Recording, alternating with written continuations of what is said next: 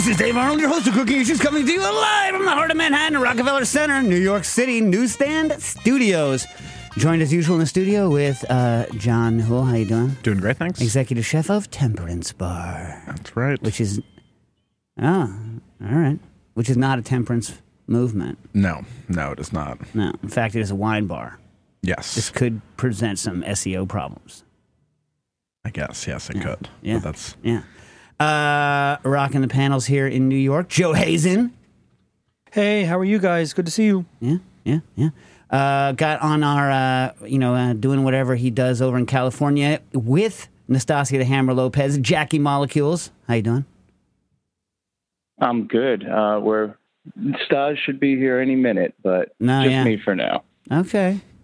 Yeah. It's so early. Yeah, turns out she's, uh, turns out- What? Turns out what? Staying across the street from me. Yeah. So Dave, I was um I was kind of knocked out of my couch for a little nap last night, and I didn't know that Stas was here. So I'm, I'm passed out on the couch, Right. and I wake up out of a dead sleep to what I unmistakably was the sound of Nastasia laughing, and it was very bizarre. and I texted her and I said, "Is there a chance that you're across the street from me? Because I just woke up to your laugh." Wait, And then I look out of my window, and she's Was on she- the balcony across the street from me. was she staying across the street from you before, or is this totally random? She didn't tell you. It's classic Nastasia, by the way. No, I guess Pat lives across the street, like directly across the street from me, and she was Ah. just on that balcony with him, Mm, I see. and it was just very strange being woken up by the sound of her laugh. Yeah, yeah, disconcerting, disconcerting. yeah, and from our uh, our Canadian Vancouver Island outpost, we got uh, Quinn Fuchile. How you doing? I'm good. Yeah, I'm uh, Booker and Dax North, I guess. yeah, north and west. You're the furthest north and west Booker and Dax outpost there is. Yeah, yeah.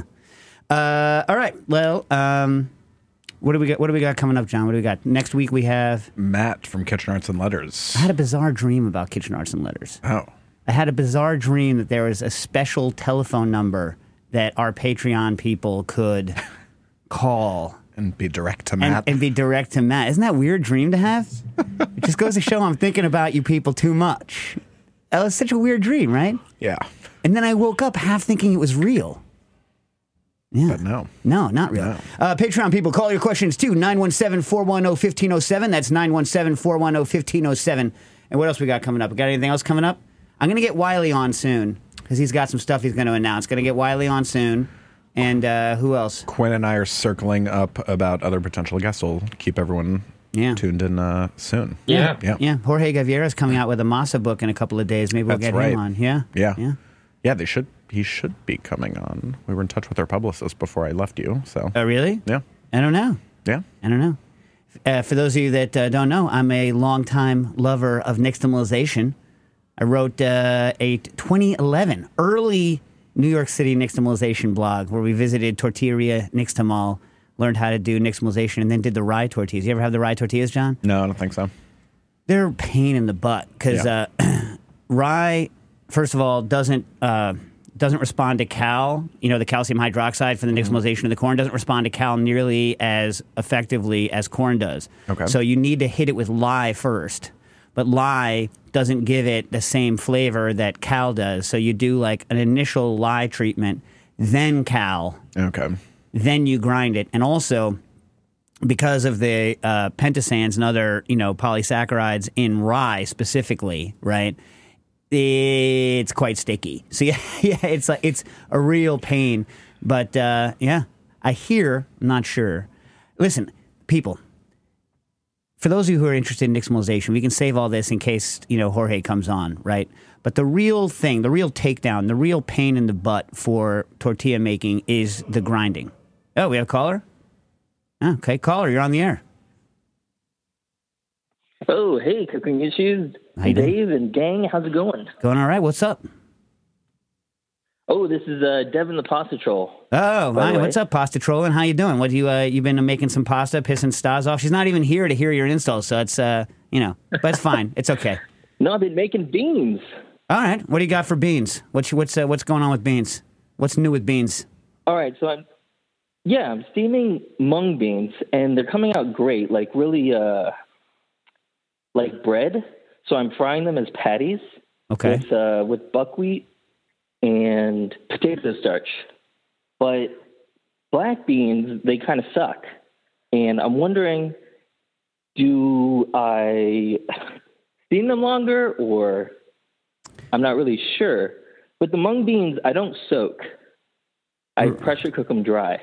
Right. Well, black beans are fairly thin skinned beans, and most people I know can cook a black bean without a soak. What's your problem with them? They don't get flaky enough. Huh. They don't get dry enough. Dry enough. Wait, so, Because when you when Yeah. you pressure cook mung beans right, with a little bit of water, they get like potatoes. right. You know, they get fluffy. See, I don't use mung beans enough. That's why, like, I, I guess I just don't have enough experience with, with mung beans. They are uh, one of my favorite sprouts because I detest most sprouts. Mung bean sprouts are one of the few sprouts that I actually enjoy because they taste good. Someone tried to put sprouts on something I had recently, my, my, my sister. I was like, what the hell are you doing? She's like, I'm putting sprouts on this. It's like, why are you poisoning this food? What is wrong with you?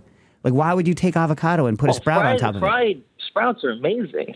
Well, mung sprouts are amazing, but those tiny little garbage sprouts that taste like the poison water that they've been filthily sprouted in, those are poison. You know what I mean? Mung bean you sprouts are great. alfalfa sprouts? Oh yeah, garbage. Just Oh I- yeah, they soak up all the dressing. It's uh, well, it's a mouthful of fiber and dressing. It's like uh, it's halfway between a worm and floss. It's disgusting. It's gross. Like they they, they taste bad. Anyway, uh, uh, especially you know uncooked because then they also have that raw taste, which I detest. But uh, I digress. So black beans, you're trying to do them just with steam. I've never tried to solely steam a black bean. John, you ever tried to solely steam a black bean? I've always just cooked black beans in water Yeah. because people want that black bean, the liquor in it.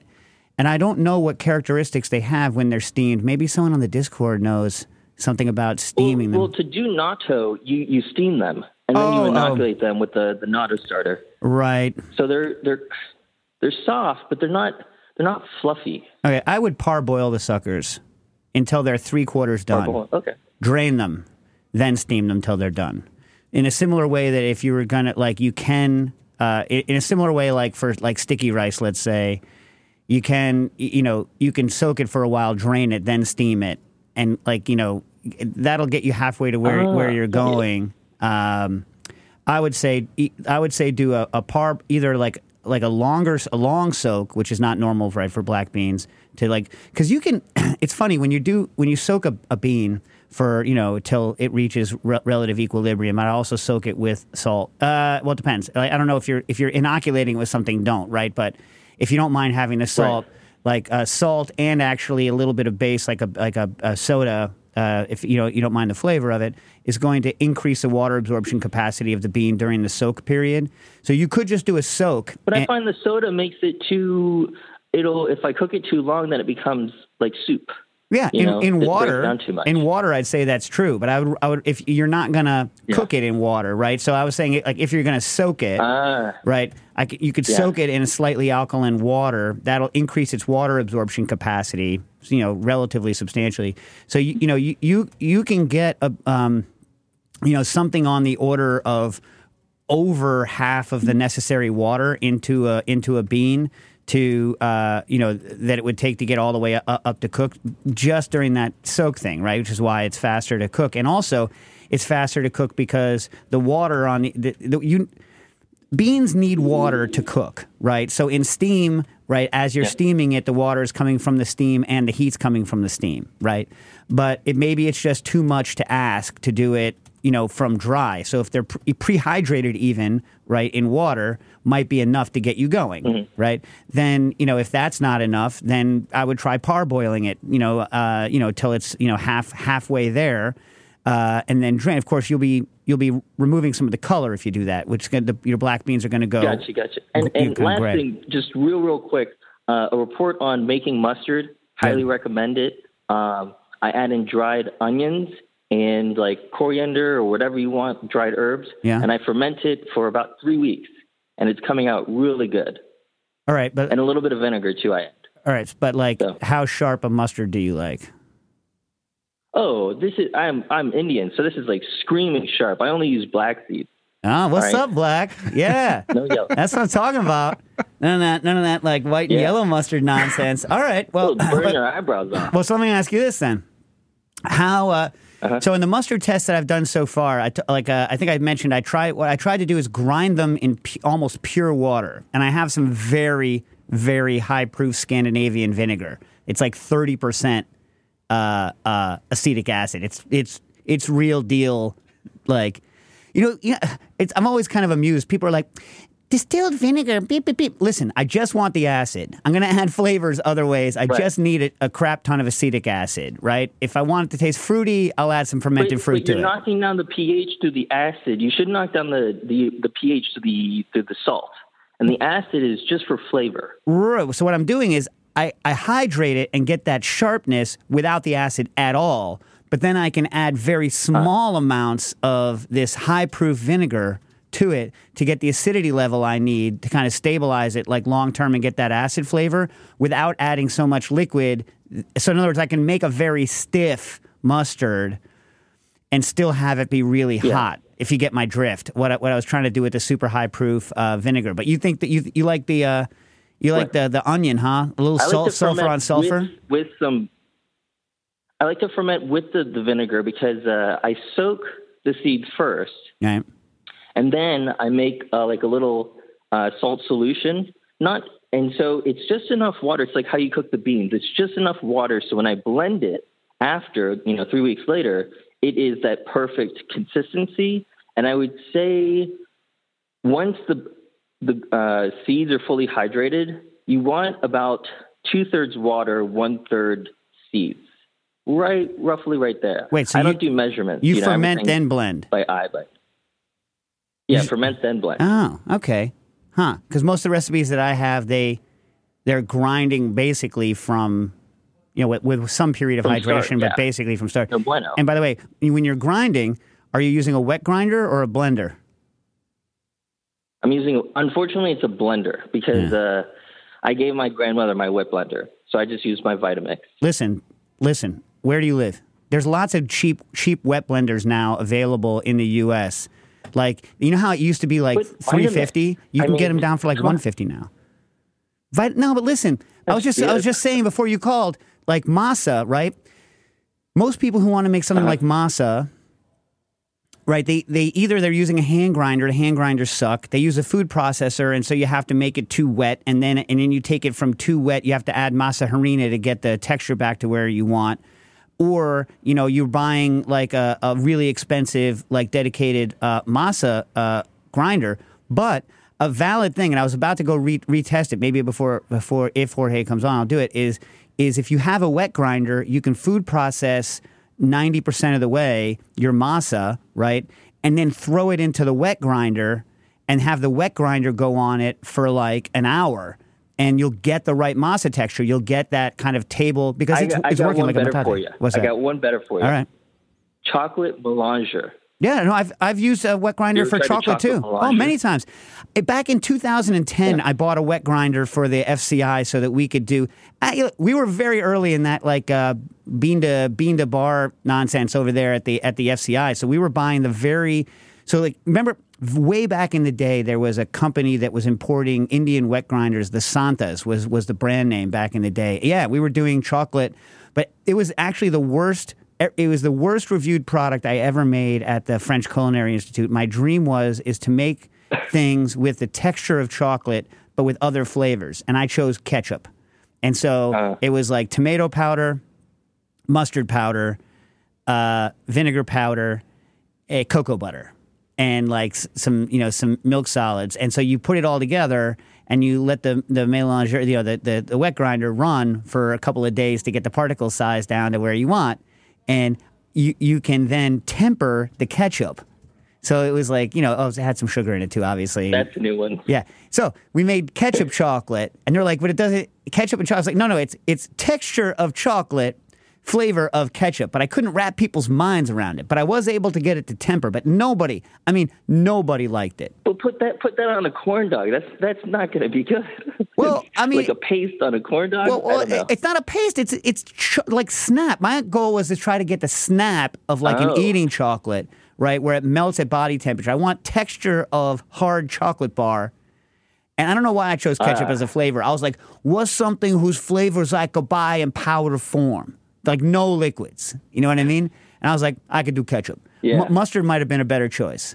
Mustard might, in retrospect, in retrospect, mustard might have been a better choice, except for the fact that mustard's flavors aren't developed until they've been put with a liquid. So you would have to make mustard, then dehydrate it fully, mm. then make it back into chocolate. Yeah. Because the thing about chocolate is it, it's it's basically a zero moisture or very low moisture product. So anyway, yeah. So like so like like the wet grinder. Not only right do you get you know whatever you know you, you know your you know, whatever someone wants to do with it. I don't know what people want to make idlis, whatever. Right, but you can also do great mustard. I mean, I the one I have now I bought for idli uh, experimentation, and it's freaking fantastic for that. Duh, obviously, like it's built for that crap, right? So it's like those uh, mustards, uh, masa. It's an inexpensive way to get into masa grinding, eh, which is this dovetails perfectly with what I was saying before you called, and uh, mustards also, right? So like that's four different applications for your wet grinder right there. And like I'm saying, you can get an inexpensive one now for like like under two hundred, I think. I think I haven't looked researched in a while. I I- was looking at them on Amazon. yeah, I haven't researched it since the pandemic, so I don't know. You know what I mean? I got mine before the before the the bottom fell out of the supply Yeah. chain world. Anyway, I would say, All or, right, well, or call you your so grandma, Much for, uh, answer my call. call your grandma, and have her like ship that thing back to you just for some mustard tests. You know? Anyway, Well, she's only a couple miles away, so I'll just drive over if I need to. there you go. All right, well, let us know how it goes. All right, take care. All right, bye. Um, all right. So, uh, oh, also, uh, By the way, we do have we do have Stas here, Dave. By the way, oh, hey, Stas, FYI. how you doing? Hey, How's good. it- How are you? How's it going? So uh, I've tasked you while you're in Los Angeles to uh, check out uh, the uh, musical artist, the 80 and change, 80 year old musical artist Swamp Dogg with two G's. Have you checked out Swamp Dogg yet? I haven't. I have had like a million people that I've needed to see, but I will try today. Okay. Swamp Dogg had his 80th birthday party, I think, in March. And I only recently became aware of Swamp Dogg. John, do you know Swamp Dogg? No, You got to get on the Swamp Dogg train. Do I? In 1970 or so, he changed his name from something I don't remember. He was an R&B sing- regular kind of R&B singer.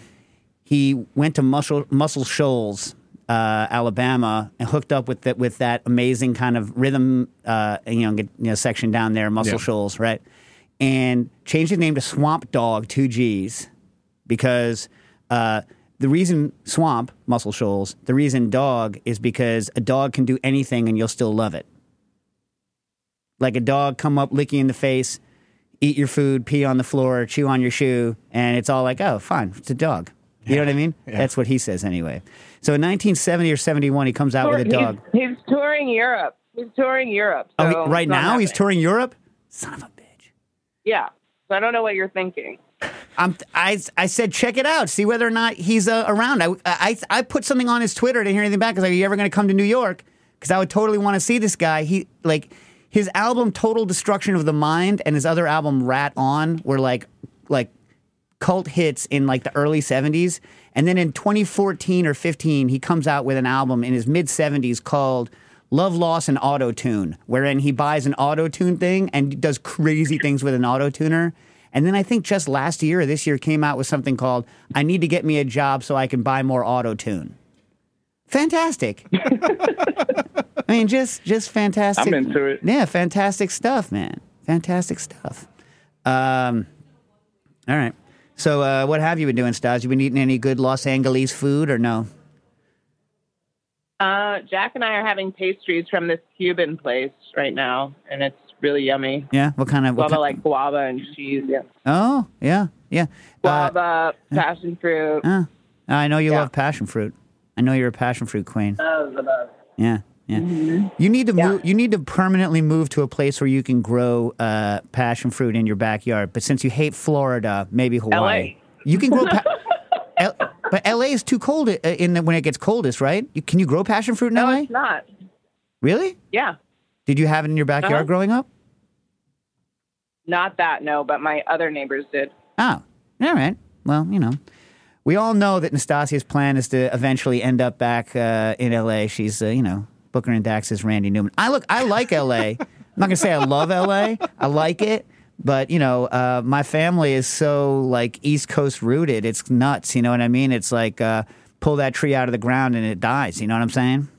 Like I'm, uh, I'm, I'm, I'm Leatherman bound. I got to stay in this Leatherman loop, or, or you know, it's, it's not, it's not up to me. You know. Anywho, uh, I didn't know there was a big Cuban thing in LA. Is that unusual or no? What's that? I didn't know there was a big, uh, Cu- you know, I don't associate, you know, Cuban food with LA. Is that unusual? Oh, I think we have everything, right? I mean, yeah, there's everything here, but you're right. There's not like, especially a lot of Cuban food. Yeah. I need to go to Florida. I, I know, I know. I need to go to Florida and do the Cuban sandwich Yeah, same. I want to do that too. because Oh yeah, I have I have a place in Miami that's awesome for that. really, well, you know, there's the argument, Yeah, right? called- There, there's the Miami versus Tampa argument. Oh, I didn't know this. Yeah, I think it's Tampa, right? Isn't it Tampa versus Miami? That's with well, there's a lot. That's with including something in the sandwich. Hold up, Yeah, yeah. which is actually like a codified law. So I think what we need to do is I believe there's some sort of horrible forest, I'm sure, that's exactly equidistant between Tampa because that's right in the middle of the state, right? Some there's some horrible forest in the middle there where like the June bugs clog up your radiators in the wrong time of year. We should just meet there and have like Yeah. the sandwiches and then like fight. You know what I mean? Okeechobee. Tampa's Yeah, version yeah. includes salami and might have a swipe of mayo, depending on who's making it. I don't know about that. Yeah. I don't know about that. Tampa's got Guavaween.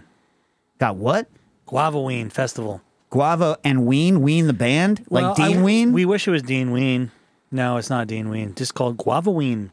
oh, like Halloween with guava. Yeah. You can't carve a guava, Joe. No. You ever heard those? You ever heard those unreleased Dean Ween um, uh, Pizza Hut commercial tracks? No, are they as good as the SpongeBob sure uh. Quiznos Where'd the cheese go? Yep. Really? Where'd the cheese go? I don't know.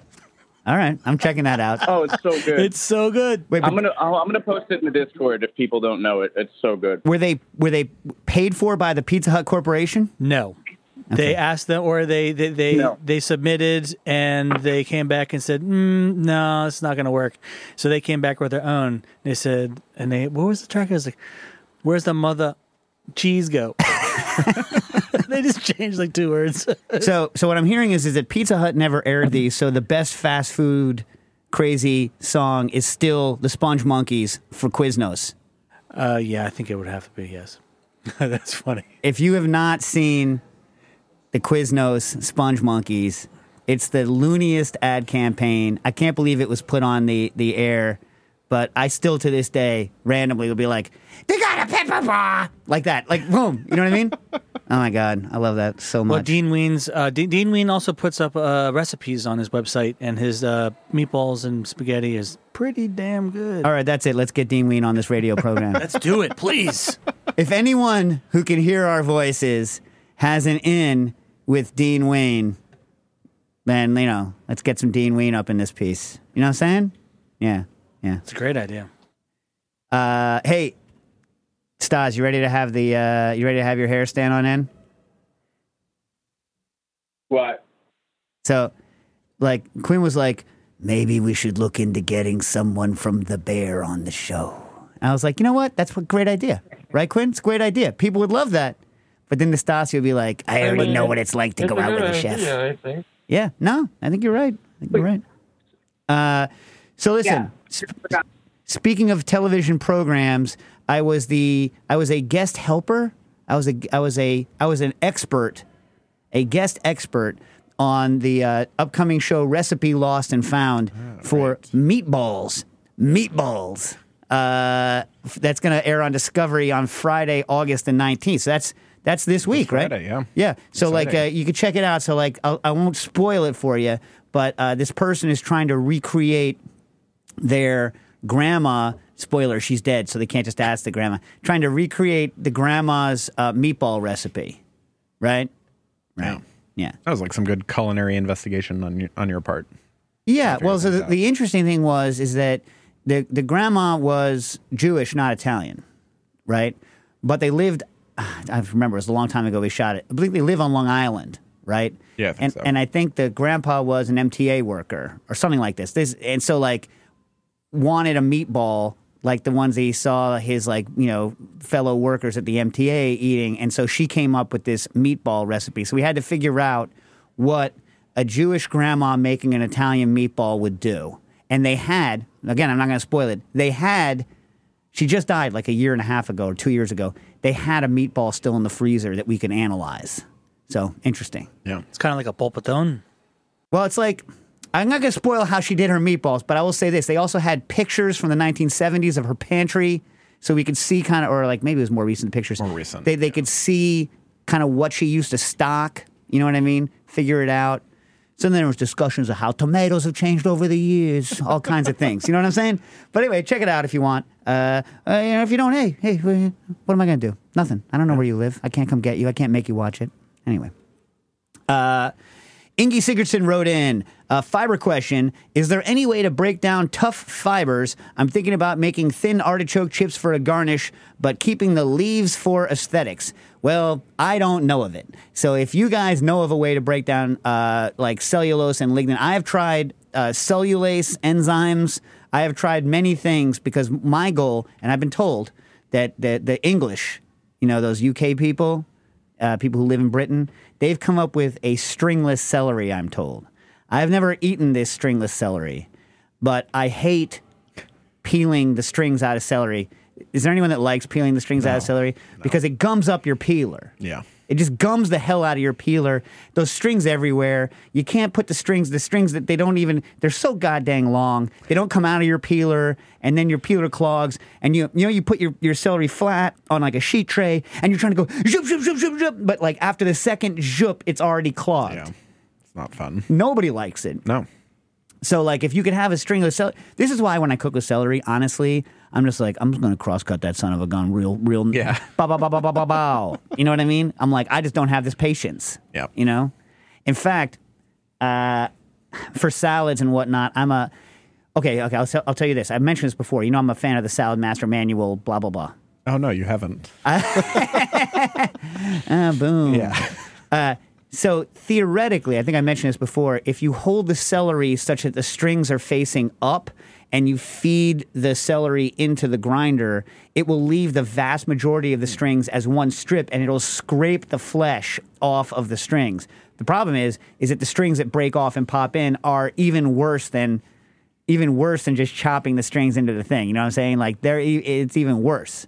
But if someone could make something like that, some sort of like de-stringer, or maybe we could try this crazy celery, stringless celery. Yeah. I don't know. I'd be interested in trying that. Anyway, when you chop, I'm a I'm a I take the fat end, I cut you know maybe a little bit off the fat end just so because who, who who has the patience to wash all of that stuff off near the fat end? Yeah. nobody, nobody. And you know, wait, you know Andre Soltner, you know famous chef Chef Lutest, buy the best, waste nothing. But I'm like, come on, Andre, man, I'm gonna because he would save that little endling for stock, which makes sense. But how Yeah. often are you making the veg stock? Yeah, It go right in the trash at home. right in the trash. If any of you out there actually save every veg scrap in the freezer for the day when you make veg stock, let me know. Shame us, Yeah. right? Anywho, but then I do. I, I'm a big fan of the uh, long cross cuts, that the long like the rip cuts, where you rip down the celery length and then cut it into tiny things. Or do Yeah. you? Or do you? Because I hate the big half moons in my salad. Yeah. No, I'll at least split the stock in half, maybe even then split it again, so into like fours. Yeah, I split it. I leave it attached at the at the leaf end, and then I split it all the way down the middle, and then I'll do two on the side that go like So two split the thirds of two the way up to twos. Yeah, yeah. So four- But four- They, I leave them all attached to each other. In other words, like they, they ah. look like a like a like a like a like an onion brush kind of. Okay. And then I'm brr, ba, ba, bow, and then I line two or three up all the way through. You know what I mean? Yeah. Yeah. But when you're slicing celery, I know you already know this, people. Put the freaking strings facing the sky. If you put the strings facing down, you think you're cutting your thing, but unless you're putting massive pressure, are you a massive pressure man? I'm not a massive pressure man. I don't like massive pressure No. on my knife. I'm like, I just like a light rock, blah, blah, blah. So, like, if you're a massive pressure person, what the hell? Do whatever the hell you want because you're also cutting through the board and dulling your knife real fast. I don't know why you want to do that, but mm, God bless. But if the strings are facing the sky, you're always going to get decent separation on your uh, on your on your Yeah. on your celery. No, Yeah. yeah, Yeah. Okay, so Ingy, no, I got no, uh, I got no solution for you, and I've tried several times using different enzymatic things. I've used vacuums to infuse it. Uh, things that are lignified are very hard to break down. I haven't found like a food grade lignin destruction thing, and you don't want to destroy the pectin specifically, right? You want to destroy lignin and like cellulose. Very hard. So if you can think of something, let us know. You know what I mean? Or if anyone can think of something, Yeah. let us know because that that would be you know genius. That's a that's a that's a life goal right there. Right? Yeah. Uh, Tyson has a distillery and wants wants us to know that Tyson has a distillery. I don't know which one though. Didn't say. Right. Uh, they have two centrifuges there though. They have a three liter by uh, a three liter unit, which uh, does I guess uh, can't, can't really parse what they mean here, which has been the workhorse for most of the work. But obviously, from reading, listening to Dave, I know that uh, it's also limited. So earlier this year, I scored a much nicer centrifuge. Oh, uh, th- uh, 3,200 uh, Gs, I think is what they what they mean. 3,200 Gs. So 3,200 Gs is roughly similar to most three liter benchtop centrifuges, like the Juan, like the one I used to use back at, at, at Booker and Dax before we had. Uh, by the way, slowly but surely, and since you're not in the loop anymore, John, we're slowly but surely b- getting our way back to uh, Spinzall land. Exciting. The, the uh, they now have figured out finally a way to pre-test all the balance on the rotors Nice. and have all the rotors be balanced the way that we want them on shipping so we don't have to ship anyone a new rotor to fix it and all that and it's as we said for many years not that complicated Yeah. you know what i mean Yeah. but yeah It's great. That's going to help with so many problems with the lid and bearings. Oh, and the, the, the- look, so the, the, the genesis of all the problems were the rotor, right? Not being balanced exactly the way we wanted. And the second genesis of all the problems was the interlock, which was just too complicated. And we've solved both problems Yep. now. Both problems solved. I'm all about that. I'm all about that mechanical interlock. Yeah, and everything's like easily replaced. You know, for the user if something breaks, and Yeah. I mean, you might have to get a split ring plier, which is super fun. But yeah, other than that, it's great. Listen, if you're going to buy a split ring plier, buy the good one. Yes. buy the buy the good one. A bad split ring plier. I'm trying to think of something that's as frustrating as a bad split ring plier. Like what's something in the kitchen that is as frustrating? Like what's something that's terrible in a kitchen? Like Stas, what do you have in a kitchen you hate? Or anyone? Like what do you guys have that you hate in the kitchen? Like just hate and yet you tolerate day after day after day. Um, I don't know. A lot of things, though. Yeah. Like all my pots and pans and knives and forks and everything. Wow.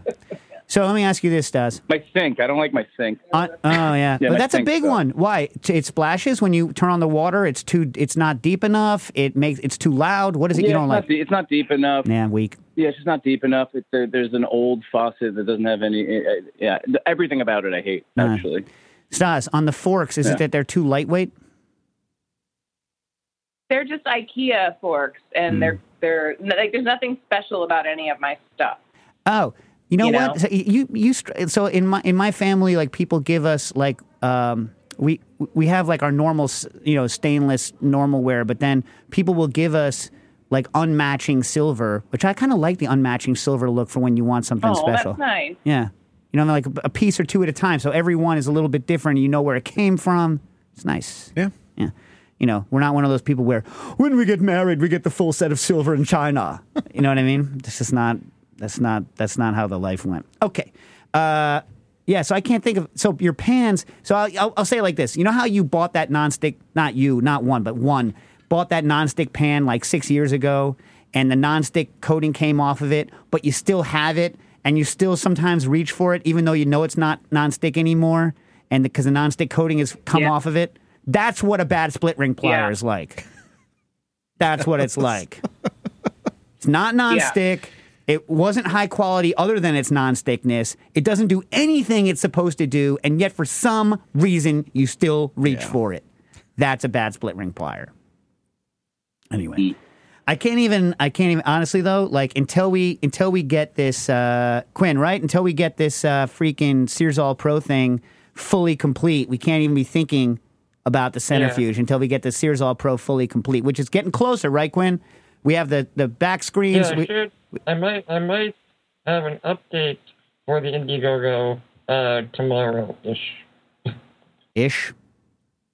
Mm. Okay, sounds good. All right. So Tyson uh, had this uh, 3200G unit, which is roughly same to all benchtop, and then uh, earlier this year they scored a much nicer centrifuge that goes up to 41,000 Gs. That's quite a lot, actually. 41,000 Gs. That's that's a good centrifuge. 41,000 or 4,100? 41,000. Wow, okay. So that's uh, what we would say that's a, a a super speed fuse. It's not ultra. It's not ultra, but it's super speed. Yeah, Okay. okay. So the very first centrifuge is so the the super speed that we had at the French culinary that we got from Unilever. Oh my God, I remember picking that thing up, Stas. You were with me when we picked that up, right? Anyway. Yeah. Yeah, uh, big, like a freaking washing machine, but even heavier. That was back when I still had it in me to just anger things around. Oh my god! Do you remember, Stas, when we were in the uh, in the what's it called, the amphitheater, and we had that big old vacuum machine, that big old vacuum, not the one from Del Posto, but the big old one, and I'm like, No, And- I know. yeah, we had a class, we had a class, Carrying it downstairs. and I'm like, Yeah. can someone, Yeah. can someone help? Can someone help? Can someone help? Yeah. Ah! And then just pick it up and move it. You know what I mean? Because it's like, can't anyone just help? You know what I'm saying? Yeah. Yeah. Yeah. I Yeah. know. I remember. Yeah. Yeah. Well, I'm glad that at least I've been some sorts of amusement to you over the years. Because, you know, anyway. Uh, so That the- true. yeah, so the early one we had could have maybe gone up that high, but we never allowed our centrifuge to go up that high because it was so old. You have to derate. And by the way, Tyson, pay attention to this. When you get a very old centrifuge, you have to derate the aluminum rotors. They can't go the same speed that they used to go after they've spun for a certain number of hours. So just beware. I haven't had one of those kind of centrifuges in a long time, uh, but there used to be very, I used to know very strict guidelines. Oh my God. Did I ever run the danger fuse in your presence, Stas? Yeah, you did with the interns there too. Oh my God! Remember what we so the Danger Fuse, the very first super speed, the SS one SS one super speed centrifuge made by the Sorvall Corporation, was literally a uh, you know how like uh, like those old GE motors that you would see like in a blower, like they're big, they're like they're like um, I don't know how, how what would you describe? They're like a coffee can motor, right? The size of a coffee can. Okay. AC motor, right? Like you'd see in a big old fan, and then. Uh, legs came off the motor and then just a rotor in free space, an aluminum rotor in free space, free space.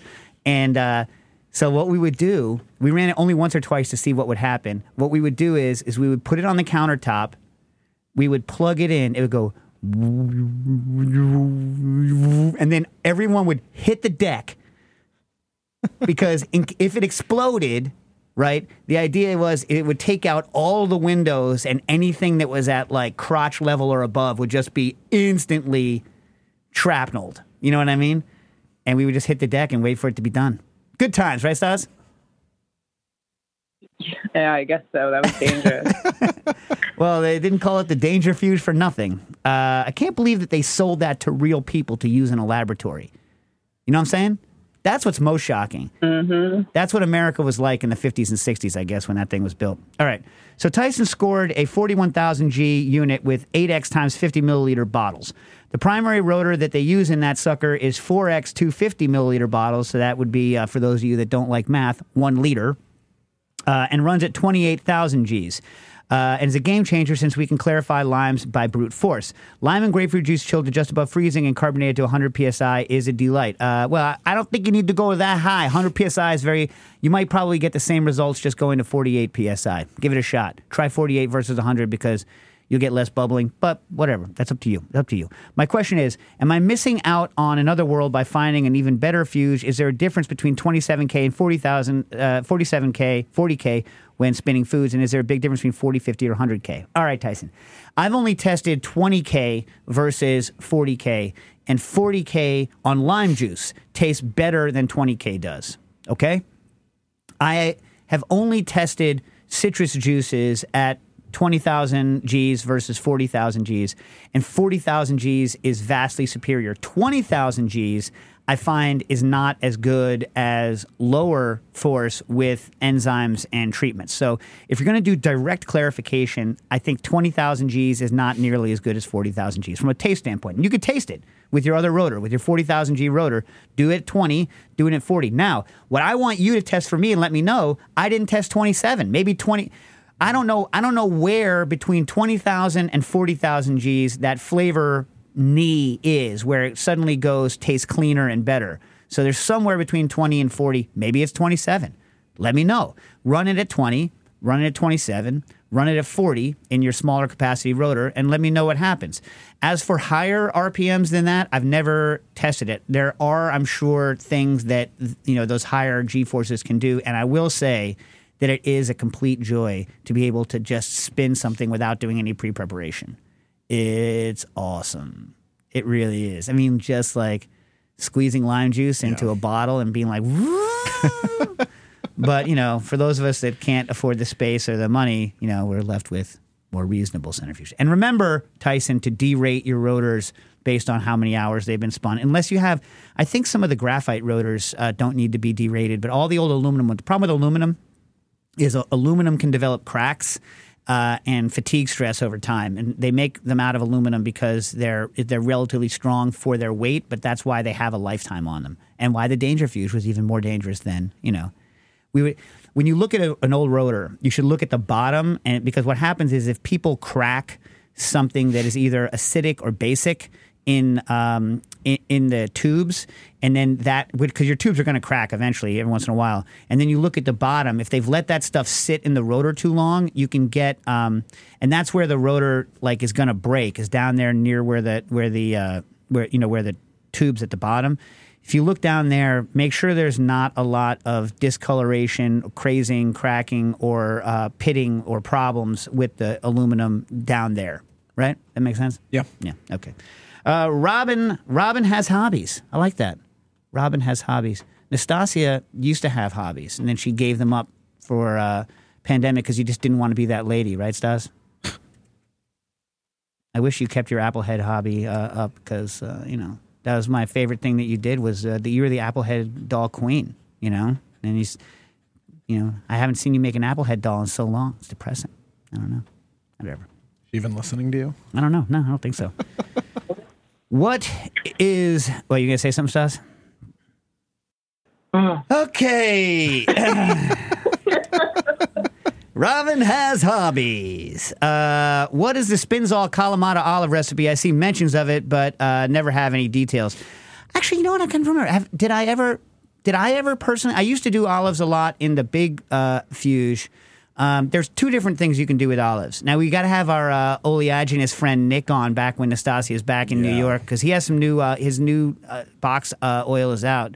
But uh, everyone likes some uh, Nick Coleman and his uh, and his and his gre- Well, his he- greasy he's gonna endeavors. the He's going to be at the no, he's going to be at the pig roast on uh, Sunday with his olive oil.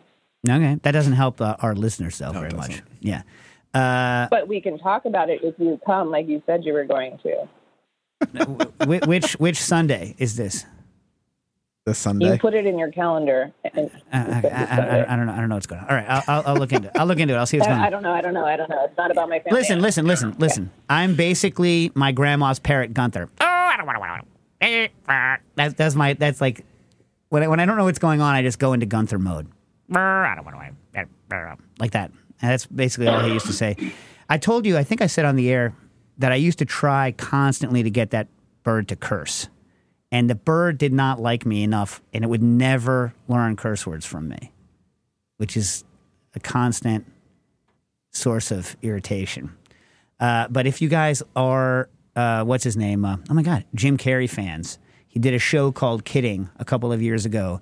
Tara Lipinski was in it, and one of the main plot points was her talking parrot who cursed up a storm. Great plot point. Um, were you an ice skating fan? Uh, anyone? Anyone ice skating fan growing up? No, no, no ice skating fans. Mm, all right. So with Kalamata, Kalamata olives, going back to uh, Nick. So what we used to do was we would blend them with uh, with Pectinex, right? Uh, just blend them like real hard in a Vitaprep, real hard, and keep them till they warm up to like body temp. Don't go too hot. You don't want to denature the enzyme with the Pectinex. Then you put that into. We used to do it in the big fuse. We did it in bags. So since you can't do a bag, what you're going to have to do is put them in you want to put them almost a maximum amount into your into your spinzall which is about 400 and um, like 430 i wouldn't go more than that because it's going to have problems settling out you might need to add a little brine to it just to get it to be liquid enough to settle if it's not liquid enough then it won't self uh, balance right then you spin it up spin it for a while, right? And then what's going to happen is you're going to get this amazing tapenade around the rim of your dense, amazing tapenade around the, uh, you know, without anything else, just olive paste, really, uh, around the rim of your rotor. And then the problem with it, this as opposed to like in a in a bucket fuse, is you're going to get two liquid phases, an oil phase and a uh, and a and a brine phase, and then you have to pour that off and then let that separate over time right? And so, uh, but every person who loves olive oil, for instance, Nick, or for instance, Harold McGee, is like, this olive oil is fusty and therefore evil. and I'm like, but to untrained people from like me, it tastes good like olives. I like the flavor of olives. He's like, olive oil is not supposed to taste like olives, you Philistine jerk. you know what I mean? Remember that, Stas? Yeah. Anyway. Uh, so that's what you do. But uh, other people, like uh, back at 69 Colebrooke Row back in the day, what they would do is they would take whole olives, put whole olives in the centrifuge. Now, you can't do this without uh, like adding a little bit of brine and a spinzall, right? Because it won't self balance otherwise. You can just add a little bit of brine.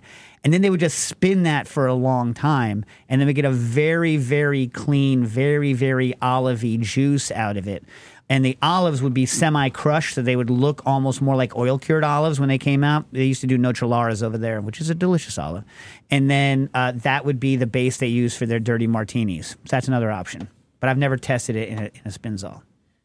I remember when they when uh, he sent over the, he's like, I want you to get a bucket of whole olives with pits. I'm like, got it. You want us to process these now? He's like, no. I want you to drain them, put the whole olives in the centrifuge, and then spin them. I'm like, but I'm only going to get like 30 mils of freaking. He's like, yeah, yeah, yeah, yeah. I'm like, what am I going to do with all these pounds of olives? He's like, tapenade. and I was like, are you selling like eight buttloads of tapenade for every freaking 30 martini? He's like, does not matter. And that's what it's like doing business in the UK, I guess. You know, God bless. From Zev. Question uh, for John. Oh, All right.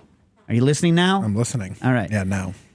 How's about a cooking issues menu tasting meetup at Temperance? I'd bet you get a good showing for a pre-fee menu uh, for you to use as uh, use us as guinea pigs, especially if Nastasia and Dave show up. Yeah, that's not a bad idea. I'd have to talk it over with with the boss, but yeah, potentially. What do you think, Stas? You want to show up? Yeah. All right.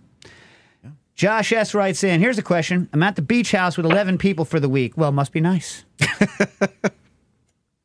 uh, uh, That's it. That's yeah, that's the it. That's all it is. Just wants us to know. at the beach house with 11 people. Well, have fun. Uh, I have to say, though, like, I'm, I'm going uh, like at the very end of the summer. I'm not going to a beach, thankfully, but I'm going to Acadia, which is on the water, but it's not beachy water. And like to me, that's like the like a like a like a rock based beach. I hate sand. Oh my god, I hate sand too. It's a sensory thing. The worst. Yeah, yeah, Yeah. yeah. If I could have a, a, a house on the beach where I could just be on the deck and have my margaritas on a deck and watch the water, I love the ocean. It's Yeah. sand that's the enemy, Agreed. and I don't mind sand when I'm in the water. Yep. So like if, if, if like if I'm getting clams or mussels or you know whatever, Yeah. you, you know what I mean? Yeah, totally. Yeah. getting attacked by a great white shark. If you're in the Cape now, that's the, the new thing. The new thing every kid's trying to do is get attacked by a great white shark.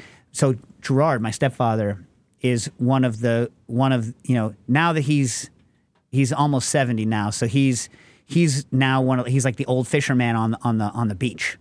And so, like every day that he's at the Cape, they have a place in Truro out the Cape Cod. Uh, every day that they're there, and they're there as often as they can be, he gets up at like four, like three or four, goes out and is just walks the beaches. He figures out where he wants to go. There's like Ballston, Newcomb Hollow, like all these places that he goes. Goes down the dune, is alone, and just surf casts. You're like, Gerard, don't you ever want to fish on a boat? No. okay. You know what I mean? Don't you want to go out once and just fish on a boat? No. He surf casts mainly for, for stripers, but also sometimes for blues. So he was out there at the beginning of the season, and you know the sun had already come up, so there's some other people on the beach. And he, as he's casting out, he sees a seal because there's there's been a lot of seal as the fish have come back. There's been a lot of seals, and with the seals and the increase in fish, there's been an increase in sharks. So he sees a shark just obliterate, like right in front of him, just obliterate the seal, like like a slick, like a like a blood slick on the top of the water, like Jaws style, like you know, like Roy Scheider Jaws, like boom, and he's like, oh oh snap, and then so he, this was at the beginning of the summer, so he goes over, he's like, uh, he finds someone, he's like, well, you might want to put up signs for people swimming that like you know great whites are coming to within the, the seal was caught like within casting range, right? Uh, You know, was was killed within casting range, and they were like, well, it was the beginning of summer. It was a holiday weekend, so the signs are locked up, and we can't really go get them. And they were gonna, they were being kind of a dick to him until they realized that he has a house there. He's not just a tourist, and they're like, oh yeah. Well, in that case, I'm sorry, but the signs are locked up. and so then Gerard had to walk up and down the beach telling people, uh, Great White just killed a seal right offshore over there. So maybe, maybe, Don't hang out here. maybe don't hang out in the water. You know what I mean? Maybe don't. But he actually feels a little bit bad because back in the day, it used to be that seals, you're not allowed to do anything to a seal, right? Obviously. Yeah. So seals would come up and like take the fish off your lines while you're while you're reeling them in and, and the fish basically flipping you the flipper. You know what I'm saying? And so like he for years has been like, if I could only kill every seal I meet. But now he feels bad for him. Now that he's actually seen a seal seal get taken down right in front of him, and then like the you know whatever, whatever. What are you gonna do? Yeah. Hey, by the way, here's a quote that uh, I kind of feel that uh, Nastasia's best quote of all time, and I won't tell the whole story, but true or false, and I want to see who here is like this. Nastasia believes, I believe correctly, that if you have never Oh had God, what? if you have never had to push start your car, you haven't lived. and, and not just once. I mean, like, oh, my car needs push starting and I can't fix it for whatever reason right now. If you haven't had to push start your car, if you're not like, oh, I need to drive, can someone come with me? I need to push start this thing, right? If that hasn't been your life at, Yeah. wa- at, at one point, you haven't truly been around the block. I'm okay with that. All right. That is true. Because both the My styles, dad had to push start his car every morning. yeah, and the neighbor there would be a neighbor down the block who would run out of the house every morning because he always like it always um stalled in the same point Yeah. Yeah. You're like, hey, look, listen, what, what am I going to do? Fix it? I don't know. I can't fix it now. All right. Uh, all right. So Josh is at the beach house. On the menu, it's steak night. I currently have a 12.5 uh, New York strip, 12.5 pound New York strip. I have my circulator and a Searzall, kudos, as well as access to a propane grill. What's the best practice to make it nice and make it nice?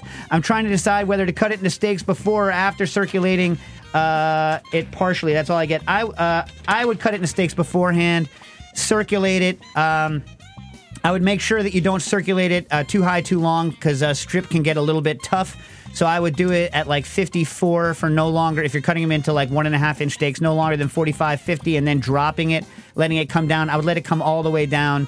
And then I would do a combination like very high grill and Searzall to like crisp it up. If you don't want to do a circulator, just want to do it, I would go off on, off on, off on, off on on the grill three times to make sure that you don't overcook it. And uh, Joe Davis, question about metabolizing alcohol. My girlfriend gets red, stuffy, and swollen after drinking alcohol. It's noticeable after just one Pacifico and gets incrementally worse after each successive drink. Uh, any insights into why? Maybe things uh, thing to look for and avoid certain drinks. Uh, sh- and I love the show. Shout out to Quinn for helping with my Spinzall trouble. Listen, uh, your girlfriend has alcohol flush reaction. She doesn't have enough alcohol dehydrogenase 2 in her system. It's a genetic thing. There's nothing she can do about it. She needs to stay away from uh, alcohol until they figure out a way to increase because it's really unpleasant. If anyone out there really wants to experience what it's like to have that issue without, uh, uh, you know, not permanently, is you can get a drug called um, disulfiram that is uh, meant to uh, stop people from drinking alcohol who you know who have alcohol consumption problems, and it gives you the effect of alcohol flush, makes you flush because what it means is your body gets loaded up with acetaldehyde and you can't break it down because you can't properly metabolize the alcohol. But yeah, there's no alcohol that's going to fix that for us. Sorry about that. Um, not yet, anyway. Maybe Paul Adams has something with his drink pills. Um, all right, Samuel uh, Matnick. I'll do this real quick. Long time uh, listener, I remember Dave had a detailed, elaborate backpack setup used for hauling delicate tomatoes back from the farmer's market on his bike. I'm talking about Stokes Aunt Ruby's here right now. Stokes Farms Aunt Ruby's. God's tomato people, and they're in, they're in the farmer's market right now. But for the life of me, I can't find that episode. I'm in desperate need of Dave's expert advice to soothe my bruised Aunt Ruby's soul. Thanks, Sam. Here's what you do. I have a uh, Peak Designs uh, camera backpack. And what it has is individual compartments that are Velcroed so that it's like three individual compartments. Inside of those compartments, I make individualized uh, cardboard boxes that I then nestle with. Um, uh, dish towels, right? So I can do one, two, three, four, five, six, seven, eight, nine tomatoes in it without them touching each other, all individually nestled.